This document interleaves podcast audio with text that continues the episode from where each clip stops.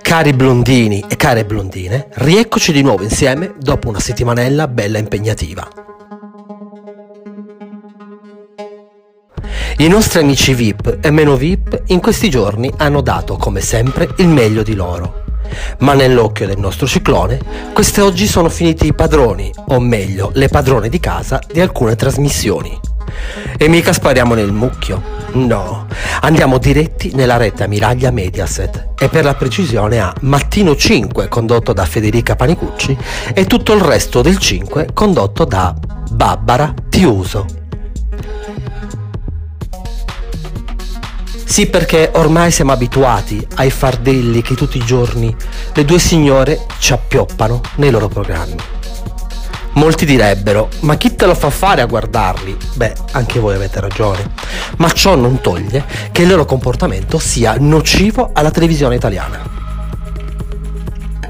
I loro sguardi accusatori che si trasformano nell'arco del tempo di un sorso d'acqua in quello più triste e sconsolato al mondo. Trattano certi argomenti come se si stessero strappando l'extension ad una ad una o come se le persone loro più care avessero fatto una indigestione di amatriciana.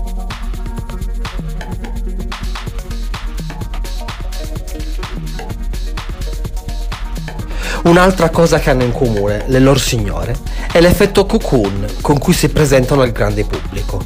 Una pelle così bianca da rendere luce a LED delle automobili un flebile bagliore. Il loro rispetto per gli argomenti che trattano è uguale alla mia voglia di pulire la lettiera di Ivi Marisa e K. Michelle, i miei adorati figli miciosi.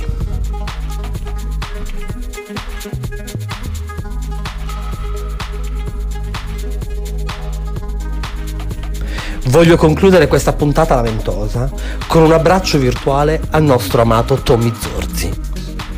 L'uscita di Oppini ha scosso enormemente il giovane inquilino della casa del grande fratello, fino ad ammettere con la zia Malgi forse di essersi proprio innamorato del primogenito dell'Alba Nazionale.